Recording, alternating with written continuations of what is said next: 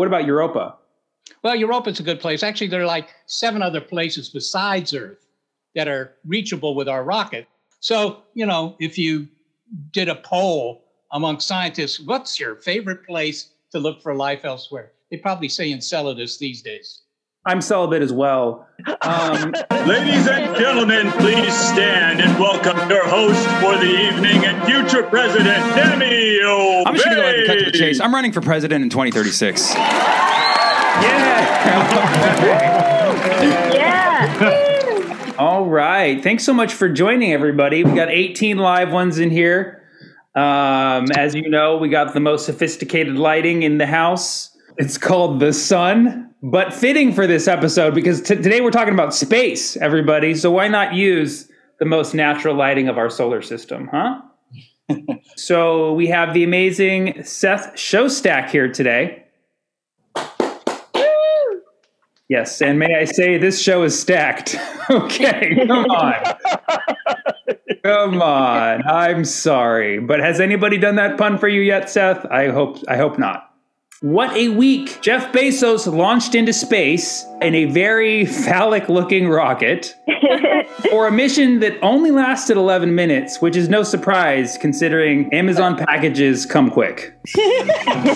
So Jeff Bezos took off into space with his younger brother, also an 18-year-old Dutch boy, or man, however you see it, and an 82-year-old Wally Funk. Yes, making it the youngest and oldest person to ever be in space. And I think it was pretty brave of Jeff Bezos to represent all 4 stages of life of white privilege. Speaking of which, Marjorie Taylor Greene has been suspended from Twitter after she repeatedly shared vaccine misinformation. And I, for one, am really enjoying their new character limit. Ben and Jerry's decided to stop selling ice cream in the occupied Palestinian territory, which is taken as a victory by pro-Palestinians because now Israel will be physically occupying less of Palestine by 17,000 pints. 4 pharmaceutical companies agreed to $26 billion in a settlement to end opioid lawsuits this week. Meanwhile, my drug dealer won't return my calls. Speaking of drug dealers, Dr. Fauci and Rand Paul went head-to-head in the Senate, resulting in Fauci saying, "Senator Paul, you don't know what you're talking about, and I want to say that officially." And then under his breath, he said, "Unofficially, you a..." Speaking of COVID, more than 24 Olympic athletes, coaches, and officials have tested positive for not marijuana, but for COVID-19. Now, I'm not a betting man, but I assume they'll cover the spread.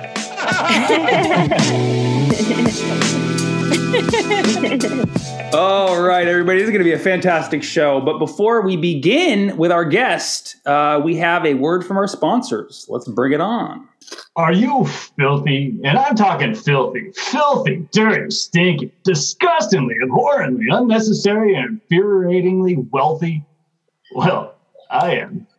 And do you want to make the planet inhabitable again? If so, then space tourism is for you. I mean, why end world hunger or cure cancer or pay teachers or even pay your taxes when you can touch the troposphere for 2 minutes? It was 3 minutes. Yeah, it was 2 minutes. No, it was 3 whole minutes. Okay, 2 minutes, 59.9 seconds. Anyway. Ugh. Space tourism is the next best thing to living on a hunk of encrusted magma with trees, birds, weather patterns, cultural misappropriation, politics, music, and art, TikTok trends, Instagram stories, Bo Burnham specials, wars, germs, famines, plagues, books, family, while floating around on a big ball of gas in the middle of an infinitely expanding pit of chaos and darkness. It's called Earth, asshole. Shut up, 2 minute man. 3 minutes. Nah, it was 2. One to get up, one to get it up, and one to come back down. Whatever. That's what she said. Oh, yeah. And who is she? Mother Earth. And speaking of Earth, let's talk about what space tourism can do for you. Traveling to the top of the world has several exciting benefits. Need a break from your spouse and kids? Go to space. Afraid of fascism? Go to space. Afraid of socialism? Go to therapy. Afraid of taxes? Mm-hmm. Me too. We can both go to space.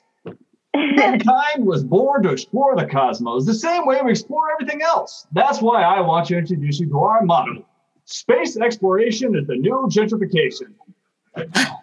Wait, who wrote this? Who wrote this? This is not good, guys. No, we do not want them to know that we're going to colonize outer space, drain most of its resources because it's mostly black. No, the topic is tourism. Tourism, people, come on, get it together. Excuse me. That's why I want you to introduce you to our motto. We're going flying because Earth is dying. Oh, come on. All right, but seriously, the future of space exploration is the future of humanity. Space tourism is the first step towards that future, so buy your tickets today. They're out of this world. All right, no, seriously, guys, where are the tickets? Did I leave them on the rocket?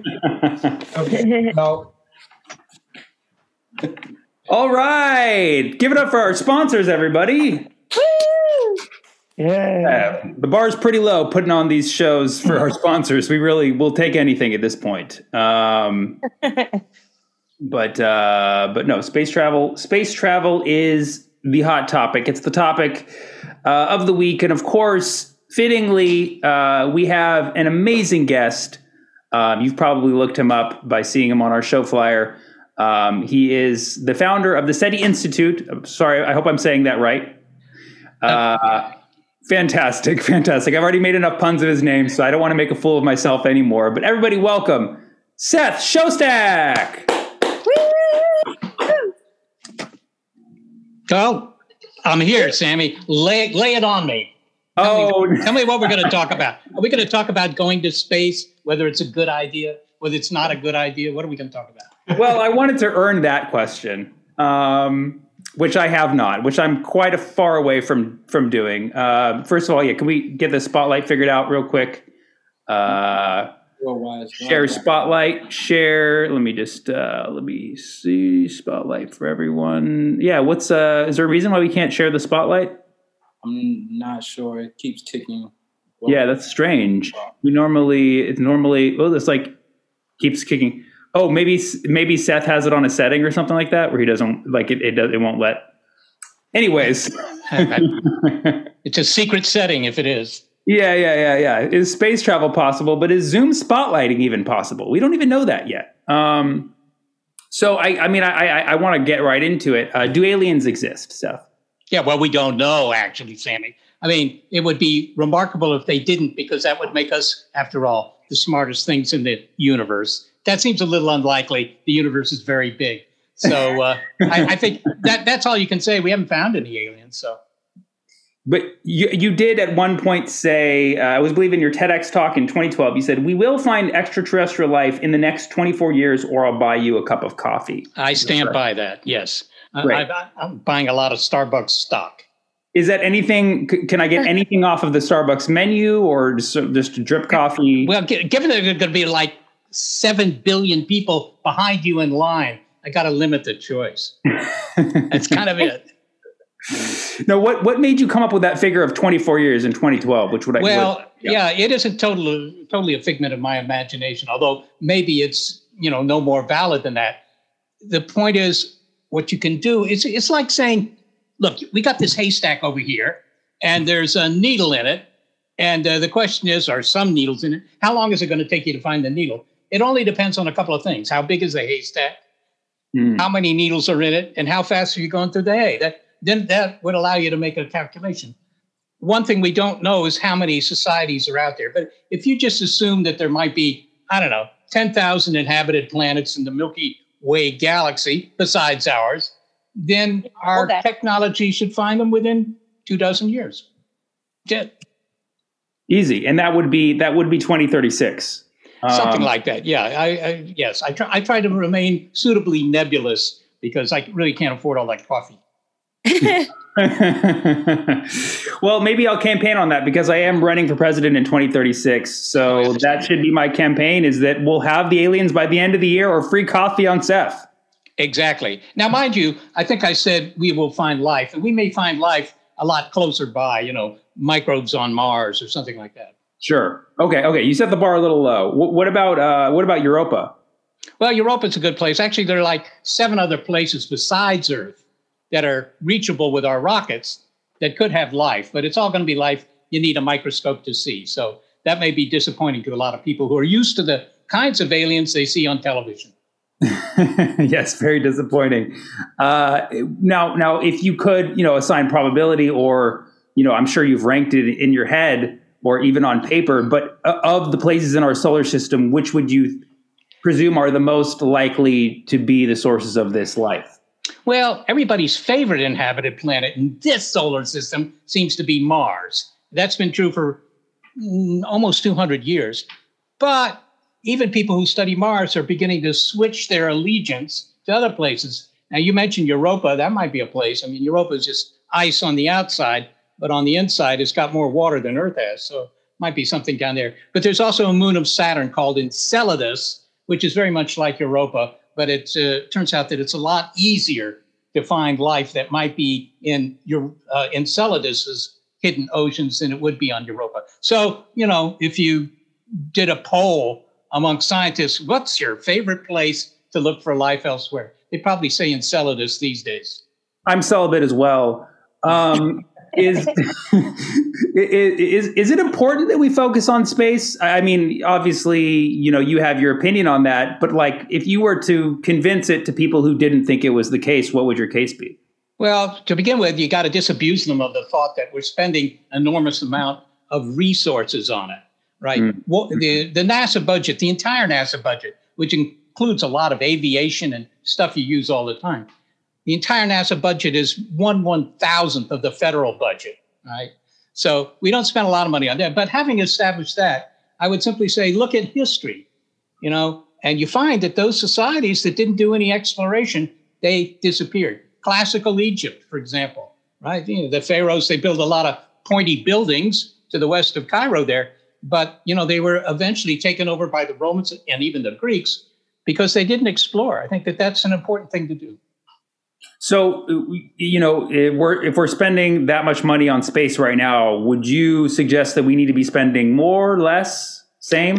Well, I mean, I have a hound in this fight, of course, and I would say, look, let's spend a little more. But the one good, you could always say more, less. People give you arguments like, well, we got all these problems right here on Earth, and why should we spend my tax dollars to go out into space when people are dying in the streets of hunger, not in this country, but in some places in the world? And that's true. But you could have made that argument, in 1800 and say, you guys are funding with my tax dollars, you're funding this guy Wolfgang Mozart to write music.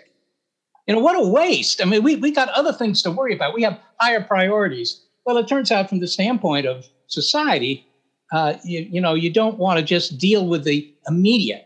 Because if you do that, really, in the long term, it doesn't work out well.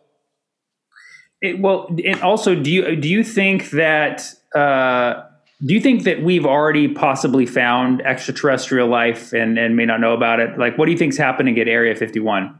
Well, they test a lot of airplanes there, but all the people that are doing the testing are all they're all hominids, they're all Homo sapiens, they're all humans. Look, 1/3 of the American public believes that the aliens are here visiting Earth, right? And that the government has them freeze-dried and stacked up at Area 51 or some other such locale. But I don't believe that. I think it almost sounds like you think the government's too stupid to do that. Well, look, I've worked for the federal government. I had top secret clearance at one point, and I was never convinced that they could keep secrets. I mean, think of Anita Hill. They kept that secret for 2 weeks, right? So there's that point, but there's a much more important point. And that is the entire Earth is being surveilled all the time, right? We have 800 satellites up there that have cameras that are pointed down. They're looking at Earth. You see them on the news at night, here's the weather, whatever. And of course, the Department of Defense has, things looking at tanks in various parts of the world, whatever they're looking at. That on Google Earth, you can find your car, right? That gives you some idea of the kind of detail they could see. And they don't see alien spacecraft. Now, and then, of course, the argument is made that, we don't know about the aliens, but the aliens, they may know about us. What do you think the likelihood of that is? Well, I mean, if they fund astronomy a little better than we do, then they will know that there's life on Earth because there's all this oxygen in the atmosphere. I don't know where you're sitting there, Sammy, but 20% of the air in that room is oxygen, okay? There's all this oxygen. That oxygen, you know, the Earth wasn't born with all that oxygen. That right. Oxygen just comes, it's the, if you will, the exhaust product of plants, okay? So it's been in the atmosphere for well over 2 billion years. So any aliens who have a good astronomy effort, they'll know that there's photosynthesis on Earth. If they come to visit us, though. Well, I will correct you. 30% of the air in here is weed smoke, and I do think the aliens are watching us. Yeah, well, people like that idea because, you know, they for the first 15 years of their life, there was somebody watching them. They're called parents, you know. So parents are the original aliens. I like that. Yeah, I think so. So what do you make of what's going on right now with this, our introduction to commercial space flight with Bezos and Branson? What is your take on all this? Yeah, no, I think it's a good thing, frankly. I mean, the usual analogy that's made here, it's not nuts, is to say, look, what was the history of aviation? I mean, everybody knows about the Wright brothers at Kitty Hawk, 1903, I believe it was. They fly a plane around for 30 seconds. But within 2 years, 3 years, they're selling planes to the U.S. Army. That's where the market was, the military, okay? But, you know, if it just stayed the province of the military or the government, the way, in a way, space exploration has been, you know, it's been the purview of NASA and other space agencies. If you keep it like that, it's always going to be very, very expensive, right? And the whole point with aviation was, well, as soon as you began selling planes to other people, you had civilian uses for aviation, then the costs became much, much lower. So I think the same, I mean, it's not a perfect analogy, but the same is true for space, right? I mean, everybody can say, I don't want to go into space, there's nothing in space. But, you know, those people haven't looked at how much longer we can continue to, for example, mine the Earth for zinc or copper or a whole bunch of other stuff that we really need and run out of it. I mean, so either there's going to be just terrible social situations developing, or we've got to get some of this stuff from beyond the Earth, and it's not all that hard. Now, in the scenario that, you know, it comes a time where we have to decide, do we stay or do we go? Would you be on Camp Go? Well, I don't think it's going to come to that. We don't have to go, but you do have to bring stuff in. But personally, I think I would go. Yeah, I'd go this week. I mean, you know, Branson and Bezos have gotten a lot of the two Bs. The two Bs are not two Bs, that these two Bs have gone into space, right? And people say, this is, you know, these are rich guys, you know, showing off. I'm sure there's some of that. But on the other hand, you got to admire the fact that they're willing to get in their own hardware, you know, many tons of explosive materials. They're sitting on top of it and they let them light the fuse. I think that that's not such a bad idea. Nope. So there's no possible way you think it was staged? Well, there was apparently there's a soundstage somewhere in Arizona where they did indeed stage this all. What do you think as a side note, what do you think the likelihood that the moon landing was staged? Zero. But remember, I mean, come on. NASA had, at that time, NASA had 50,000 employees working on the Apollo program, 50,000. Yeah. I can hardly believe that all of them are going to their grave without saying, my gosh, it was all staged. I mean, I've spoken with a lot of the Apollo astronauts, people who've walked on the moon. And maybe you saw that video clip, right? Where some guerrilla videographers grabbed Buzz Aldrin when he came out of a building somewhere and started saying, you didn't go to the moon, that was all staged. And he hauled off and socked him, which was exactly what they wanted, because that's what made the video, of course. Yeah, that's how we knew he wasn't an actor. Actors don't fight. But you know, you see, you have a pretty long relationship with NASA. Are you currently working for or with NASA? Well, a lot of the scientists that I work with are funded by NASA. Yeah. I was sent through grad school with NASA money, and I'm old enough to remember the Sputnik launch, right? When the Russians sent this thing up in 1957. There was vaccine, right? I'm just kidding. Well, but America realized that there was this missile gap, right? That was the thing. Everybody were talking about the missile gap. Mind the missile gap. And indeed, that resulted in better science education in the schools of the U.S., at least for about 10, 15 years. And I benefited from that. Wow. Do you, so obviously you have a lot of respect for NASA. NASA did a lot for you. Do you have any critiques of NASA? Well, I mean, look, it's easy to criticize all sorts of things. It's like the post office, right?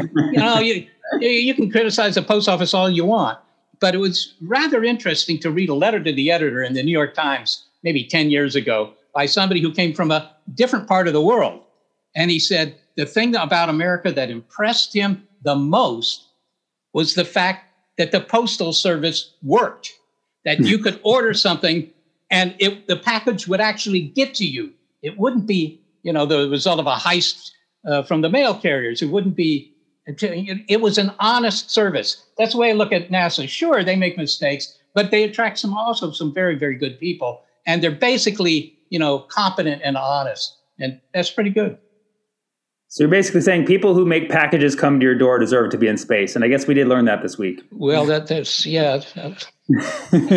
might exhaust them. Yes. Well, so NASA is, a highly revered organization. Would you say that there's some country in this world that has the best space program, or, would you pick and choose certain elements? If so, who has the best what? Yeah, there are a lot of countries involved. Obviously, the Europeans have their own European Space Agency. And it's also very good. It's very good. Now, the entire population of Europe, at least the part that's involved in this, is about the same as the U.S. So you could say it's roughly the same size. And of course, in Asia, I mean, the Japanese have a space agency. The Indians have something that just, went to Mars. In the Middle East, right? Was it the United Arab Emirates? I'm not sure. But they also sent something to Mars. So there's space programs all around the world. The ones in Asia are worth looking at. I mean, Japan is already there, but also China is obviously interesting. Mm-hmm. But if you say, well, what's the best? I mean, okay, I'm going to be a little, look at the track record. Yeah, the U.S. has done the most for sure. America number one. Fantastic. So, kind of going back to the context of this week and the meaning of it all. I mean, the one critique that you hear a lot of is the timing of it. We're still kind of in a pandemic and there's a lot of poverty. And I know you said you did acknowledge that critique. Do you think that they could have or should have waited like a year? I'm not sure why. Look, I mean, you wait a year. What is the cost of waiting a year? You can say, well, what's the cost of, Blue Origin or SpaceX or any of these guys? Okay, for them, it's a loss. But they're private organizations. They find some way to absorb that loss. But if you say, look, rather than, I don't know how you feel about this, but, when the Europeans began sending ships across the oceans, that changed everything. And people say, well, they exploited the natives, which, of course, is true. But on the other hand, it also led to the end of feudalism in Europe, right? I mean, if you were born in Europe in 1400, you most likely would have the bad luck to be part of this feudal system, having to work this farm, and you didn't even get the profits. It went to some guy who owned the farm. That's bad news, okay? But as soon as there turned out to be a whole bunch of continents on the other side of all that water to the west, well, you could escape that, right? Most people didn't, and most people couldn't. But at least in principle, it was possible. And that's what shook up the world. You get the Renaissance and, not everything that's new is good, but this was good. It was good for Mr. and Mrs. Front Porch. Yeah. I like that. It's like back in Europe, like these people were living as peasants and it was a really horrible thing. And so the people who could afford to get on the boats were like, peace out, peasants, don't have to see your suffering anymore. So that was pretty cool. Yep. I'm just kidding. I think that was a really good point. You don't hear that point a lot. But kind of going back to the idea of how this applies to now and space travel. So Branson did it, Bezos did it. What's Musk? What's Musk going to do? Like, what tricks does he have up his sleeve? Well, I only speak to Elon twice a day, so I can't say that I really know. But one thing that he's clearly interested in is setting up a colony on Mars. He wants to put people on Mars. He wants to sort of bypass the moon, certainly bypass just putting people in orbit, right? Keep in mind that neither Bezos nor Branson actually went into space. I mean, where does space begin? Right. That's a legitimate question. And there's kind of a definition. It begins 100 kilometers up, which is, you know, a little over 61 miles. And that's where you see these signs that say last gas before space. Okay. Right. But why is it 100 kilometers up? It's totally arbitrary. It's, you know, the atmosphere is very thin up there. So they figure, okay, that's a nice round number. But, you know, I mean, they didn't go very far. I know that Musk wants to go to Mars, and which is a very ambitious thing. Mars is a lot farther away than the moon. Right. Yeah, I heard they just went to the stratosphere in Vegas. But free drinks. Yeah, exactly. Which there soon will hopefully be on the space flights if it does become like the airlines. And you know, when we talked about, you know, potentially moving elsewhere to other planets, you didn't seem too optimistic. But I mean, in terms of the colonization of Mars, do you see that as laughable, or do you see that as like plausible or realistic thing that we may do? Well, look, we have people living at the South Pole. The South Pole's not a great place, right? I mean, you don't have a lot of outdoor picnics, and Mars isn't actually very much better. I mean, you look at the pictures of Mars. You know, our spacecraft sent back, and it kind of looks like Arizona, right? I mean, without the cacti, but it, you know, it's sort of reddish. What you don't see is that it's typically minus 50 degrees. Right. I don't remember if that's Fahrenheit or centigrade, but minus 50, it's almost the same. Anyhow, doesn't matter. There's no air you can breathe. There's some air, but it's carbon dioxide. You can't breathe it, right? And there's no, you take a glass of water, you just pour it on the surface of Mars, and immediately turns into vapor, right? So there are no lakes. It's a terrible, terrible place. But you could live in a habitat, you know, an artificial environment. I don't know if that would be good enough for most people, but you're going to have people doing that. I think that in terms of the future where we'll live in space, it's not on Mars, it's not on the moon. It would be in artificially built habitats, or maybe the asteroids. There are proponents for living on an asteroid. I'm not one of them, but there are people who think that's where your future is. Living on an asteroid. Wow, that does sound rough. Let me ask a few really important questions. First of all, who would win in a fight, Alf or E.T.? Yeah. Well, E.T. could do things with that little finger of his, right? I never saw Alf do anything except fail to show anything below his belly button. Now, can you explain to us what the Fermi paradox is? Yeah, if you really want to hear. The Fermi paradox, well, it was cooked up by this guy named Fermi, Enrico Fermi, who's an Italian and American, eventually, physicist. Very, very smart guy. He was at the University of Chicago. Anyhow, he was working for a while down in Los Alamos. And this story is somewhat apocryphal, but it's considered to be true. He was having lunch with two other physicists. And between two bites of a tuna fish sandwich, he says, "So, where is everybody?" Right? Now, this is something that he could do in his head, and probably the other guys at the lunch table could too. But what he had done is he said, look, let's assume that there are some aliens out there. The universe is 3 times as old as the Earth. There are aliens out there that could be literally billions of years more technically advanced than we are. They could have colonized the entire galaxy by now. He had done that little calculation in his head. It's not so hard. And so his question cut right to the chase. So where are they? Why don't we see them everywhere, right? It would be like being in Europe in 200 AD. You would see Romans everywhere. So his question was, where is everybody? And the paradox is we think that there's a lot of life in space, but we don't see any life in space. So that's the paradox. I see. That makes sense. By the way, was it a Subway tuna sandwich? Right. I doubt Los Alamos in 1950. Maybe. Probably a cafeteria tuna sandwich. Oh, okay. Well, at least it was real tuna. So what was the WOW signal? Or is it the WOW signal? Yeah. World of Wildlife. No, the WOW signal, that was picked up at Ohio State University in Columbus, Ohio, back in 1977. Get it right. It was, you know, they were just looking for signals coming from space. That's, you know, what SETI is often about, trying to eavesdrop on alien transmissions. So they just let this thing run all the time, this radio telescope. It was a big antenna. and about the size of a football field, something like that. Yeah, one day the astronomer came into the little shack where they kept the equipment, and he's going through the printout, because in those days everything was printed out from computers. They didn't have screens and stuff like that. And he saw this big signal, and he was so impressed he wrote "Wow" next to it. So it became known as the WOW signal. So a lot of people think that, well, we finally found the aliens. The trouble was that signal was never seen again.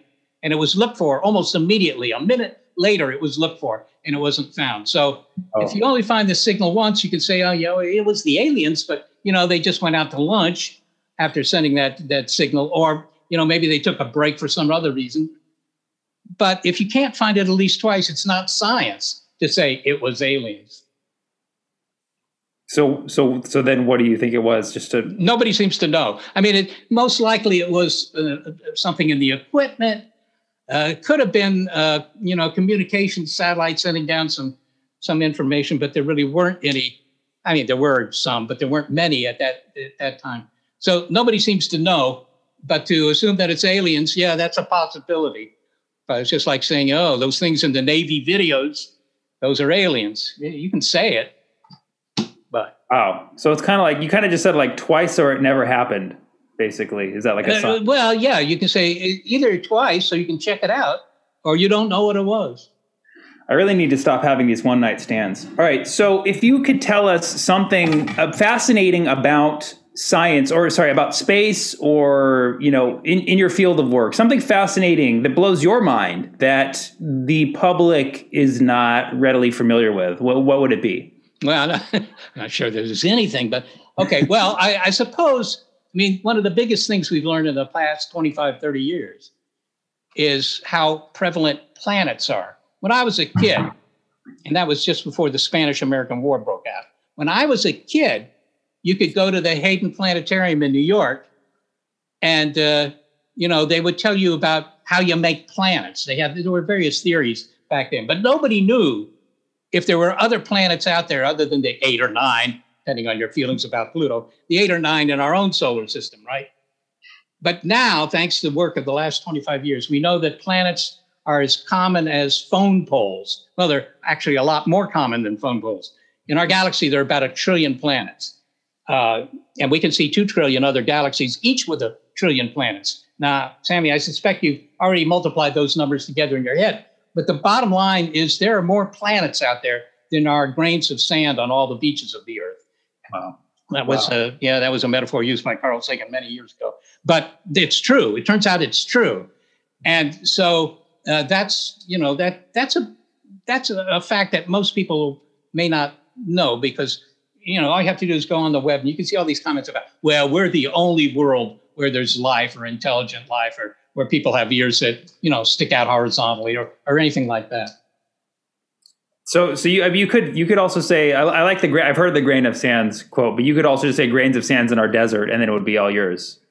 So that is, that is quite interesting that there are that many planets, because growing up, we kind of weren't taught that. By the way, first of all, in your opinion, Pluto, is it a planet or not? Well, look, that's a semantic question, right? The problem with Pluto is, I can tell you this, Pluto doesn't care.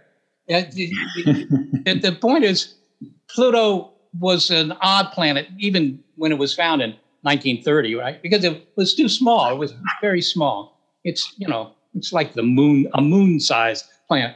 But the real difficulty was that there were some guys down at Caltech who, in the past 15, 20 years, began finding objects beyond Pluto, deeper into space, but still part of our solar system, that were bigger than Pluto. So the question was, what do you do? Do you say, well, okay, now we have 10 planets, and then 11, and then 12? Or do you say, well, Pluto isn't a planet?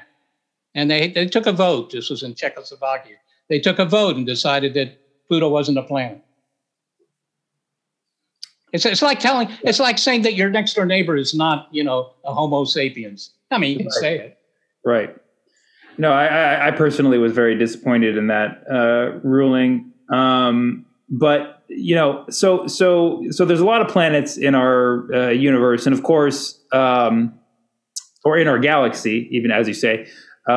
So statistically speaking, the probability of one of them having a, you know, climate temperature range relatively close to ours is somewhat reasonable, right? I mean, yeah, it's very reasonable. Probably, yeah. I mean, the latest estimate, it's hard to, you know, the data is still sparse, but, you know, you can say now that 1 out of 2 or maybe 1 out of 3 stars that are something somewhat like the sun has a planet that has more or less the same average temperature as the Earth. Doesn't mean that they have water or, you know, an atmosphere and life and any of that stuff. But doggone it, with that many planets, they can't all be bad. It's like buying 1 trillion lottery tickets. Sure, most of them are bad, but they're not all bad, right? If you buy 1 trillion of them, some of them are going to be winners. Same deal. Absolutely. Absolutely. Oh, well, okay. So that is quite interesting. Now, is there any like misconceptions, like general misconceptions that people have about space travel, extraterrestrials that you think could be cleared up? Well, I don't know if it's, you know, that puts you in the position of being a kind of a Debbie Downer. But I mean, if you're a fan of, you know, sci-fi movies, right? Normally what you see when it comes to aliens, you know, there are a couple of good aliens. E.T. was a good alien, you know, and there have been a couple other films where the aliens were basically here to help. I don't know why, but they came here to help. But most of them, you know, they come to Earth mostly just to flatten our cities, beginning with Los Angeles. And, you know, they do that. They're trying to destroy everything. And we sent a whole bunch of Top Gun fighters against them. And eventually, you know, by the last title, we win. Now, that's nice, but it's totally wishful thinking. If they have the technology to come here, right, whatever they want to do, they can do it. Yeah. Right? I mean, this movie scenario is like assuming that the U.S. Air Force could take on the Neanderthals, and the Neanderthals, by being really brave guys, could win. They're not going to win, right? It's the same story in these sci-fi films. I mean, you know, okay, you want the humans to win, but it's not going to happen that way. About the best thing that the humans could do if we actually ever were invaded is to try and negotiate. Do you think we're good at that? I don't. You have to ask the aliens. I mean, if they spare Earth, maybe we're good at it. Yeah, that is interesting. Every single movie is like they come like millions of miles and like, oops, we forgot the guns. Yeah. So, okay, great. Are you up for playing a little game that we made for you? Well, I'm not good at games, but I am bad at them. So let's try it. Let's do it. All right, let's bring on our resident game show host, Keith, everybody. Come on now, Keith. Also our DJ and game show host. I don't know if I should spotlight myself because of the difficulties we were having. I think we're good like this. It's fine. Okay, cool. Yeah. Well, I am going to pull this up for you all. Give me 1 second. Steph, how are you? I don't know if you can see me, but how are you doing? Alien versus Redditor. yes, that is where we're going to play. So basically, you have to determine whether I'll give you a clue, and you have to determine whether this alien is from a movie or if this is an experience from a human who has claimed this happened to them on Reddit. Does that make sense? Oh, okay. So, yeah. I mean, either it's a movie alien or it's a Reddit claimed alien. Is that it? Yes. Thank you. Which are both very realistic. I just want to add. Yeah, I mean, it's hard to choose. Who's all this guy's dentist? That's. Hey, and by the way, have you ever noticed that all the aliens in the movies have a lot of mucus? A lot of it, yeah.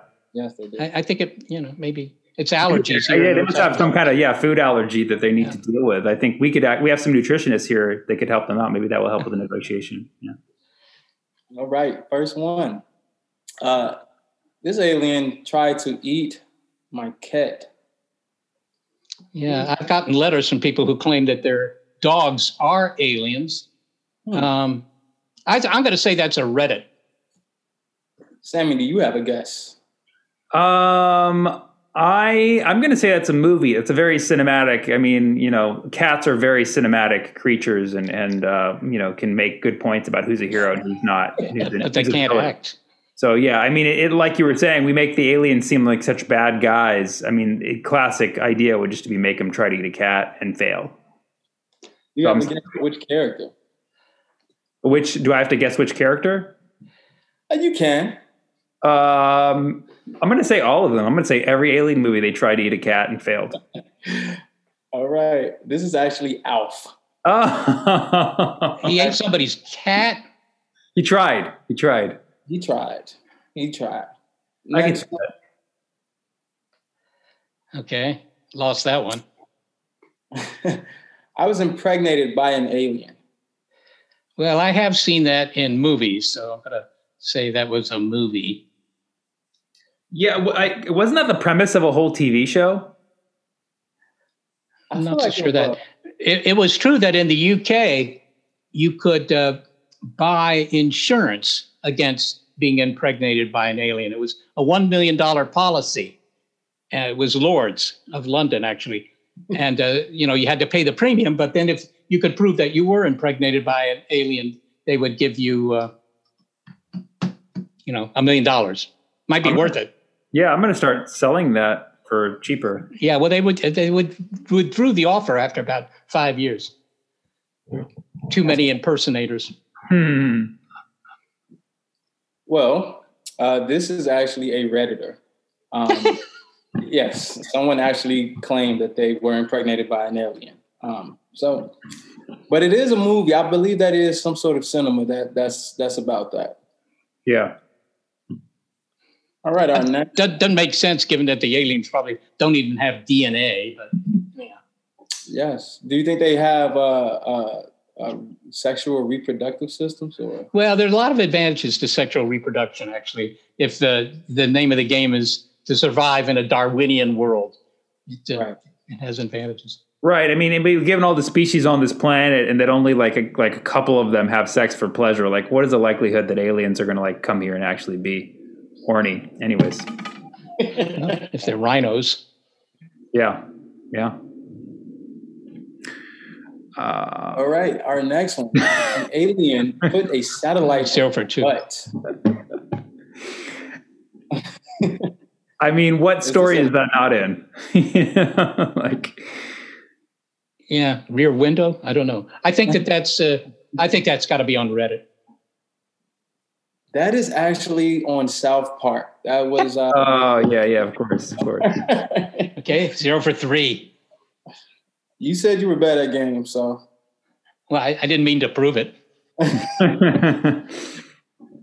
All right, an alien ate my Reese's Pieces. Yeah, well, wasn't that E.T.?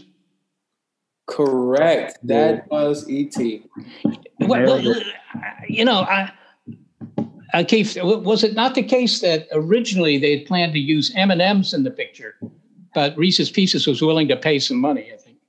That is exactly right. Is that true? Exactly, yeah. Right. I learned that yesterday, actually. Oh. But yeah, that is correct. That's wild. Remarkable. All right. Aliens abducted cheerleader. Man, I'm sure I saw that picture in my youth. I'm going to say that was a movie. That was a Redditor. That was a Redditor. Well, 1 for 4 or 5. Yeah, you got one, though. Got one. Aliens cause someone to develop sleep paralysis.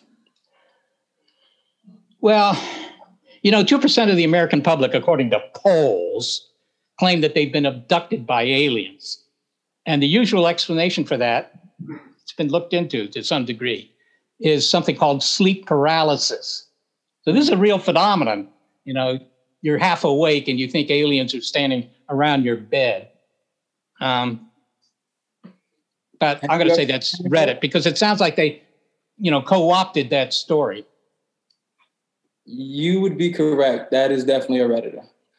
So you got 2. I have 2. I'm allergic to my own planet. Wow.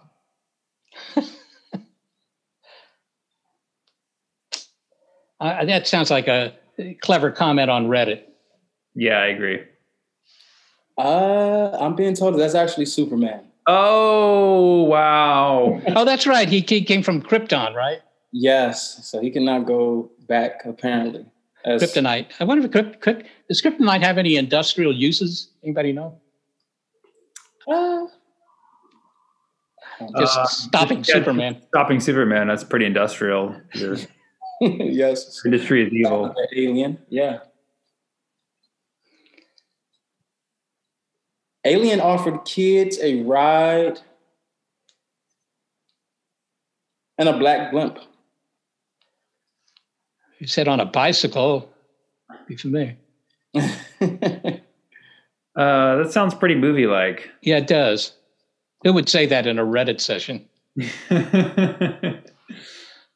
Someone said it in a Reddit session. It is Reddit. These are all trick questions, Keith.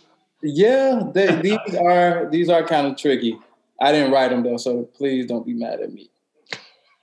Next one. An alien forced me into intergalactic servitude. Well, I know scientists who think that we're being bred by the aliens to fight in their wars.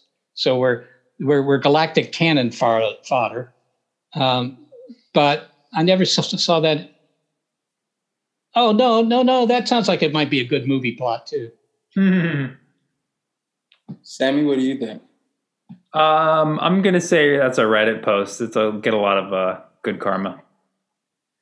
I am told that it's Anakin Skywalker. Come on. That looks like a microphone.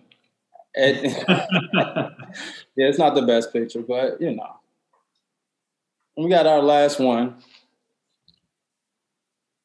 I became an alien ambassador in a glow golf forest. Glow golf forest. My personal experience with glow golf forests is rather minimal, so I got to say that this is something on Reddit. This is actually a movie, and it is Jake Sully. Oh. We really took this alien term pretty broadly here. Yeah. Yeah, it was very broad, but that is the end. Thank you both for playing. Well, what does the winner get? I mean, you know, I don't think either of us won. So trip to Alpha Centauri, no. But I want to know what I lost. You get to be on the next Bezos flight. Oh, yeah. They'll be less careful with that one. Thank you, Keith. Mm-hmm. So before we finish up, Seth, first of all, I know we talked over email about one-liners. Do you have any good space one-liners for us? No, actually I don't. I mean, there is too much. I mean, there was that movie Spaceballs, right? Yeah. They made some fun out of it. And some of the other movies were laughable, actually, but no one-liners. I mean, no. I hate to say, one-liners are not my forte. In fact, there are many things that are not my forte, but they are my pianissimo. I don't have any. Okay, fair enough. Well, where can we, where can we look at, your upcoming works? Anything you want to promote in the future coming up? Well, only to say that if you have any interest in what we do to try and find the aliens, you can always go to the website of the SETI Institute. That's SETI. It's almost my name. SETI.org. And we also have a radio show and podcast called Big Picture Science. Fantastic. Everybody check that out. We'll put that in the YouTube credits. The last thing I would like to ask you is, as you know, I'm running a campaign for 2036, and I'm pretty confident about it. So I wanted to ask, upon my election, would you be my ambassador to the United Federation of Planets? Yeah, you know where they put that? If you pay attention in Star Trek, they put that in San Francisco, here in the Bay Area. And that's a little dumb, because if you expect the United Federation of Planets to last for a long time, I mean, if you only figure it's going to last for 2 years and then it'll break up, okay. But if you expect it to last for, a century or more than a century, for thousands of years, you don't want to put it in the Bay Area. It's going to be knocked down by earthquakes long before, you have to renew the lease. True. That is a good point. I am in the Bay Area right now, so fingers crossed that I make it to 2036. Yes. Of course, we will relocate to Kansas after that, which will be a safe space. It's safer there, yes. Yes. Well, thank you so much, Seth. I can't say enough how much we appreciate you being here and educating us. And sharing your story, your knowledge. It's very, very helpful. And yeah, we appreciate you being here. It's been my pleasure, boys. Yes. My pleasure. Yes. All right, everybody, give it one more hand for Seth Shostak. Thank you so much, sir. We'll let you know when the episode drops. And yeah, let me know. I'll put it on my social media. I have 4 followers. Fantastic. Well, we want to please all 4 of them. Yes. Yes. Awesome. One more hand for Seth, everybody. Thank you so much. Now, this was a very important episode. I'm glad we did this, I want to make a closing statement here as your future president. Space, it's a lot. But little by little, I think we can take it down. Okay? By 2036, we're going to have to get out there. I mean, out there. Okay? If for nothing else, to relieve our space junk, if you know what I mean. Which brings me to our space policies in 2036. Number 1, no colonizing planets until we clean our house. Okay? Our planet is broken. Let's fix it before breaking another, because we will. Secondly, and really this should be the number 1, all Amazon employees will get an 11-minute break to pee in space. Guarantee that. Number 3, no billionaires in space allowed. Your ego is big enough. Float around in that unless you pay taxes, which you don't. So no billionaires in space. Number 4, any money spent on flying to the edge of space is to be recouped in taxes. If you spent millions to see the Earth's curvature, you have to pay that same amount to Uncle Sam. We got it? All right, every issue of space solved. And just a couple more things. I went to UC Berkeley, so let's make it a safe space. Okay. Every flight to space will serve toast with Space Jam. Okay. And we're going to make sure that we create a space for all except Kevin Spacey. Okay. Unless you want to put that into an algebraic equation. X plus Y equals Z. Therefore, SpaceX plus Kevin Spacey equals no. All right. So anyways, that's all I have. Thank you so much for joining, everybody. We will see you next time on the Obey 2036 podcast, and give it up for our resident alien, Ruben, coming all the way from the bounds of Planet 420 to join us today. We'll see you next time.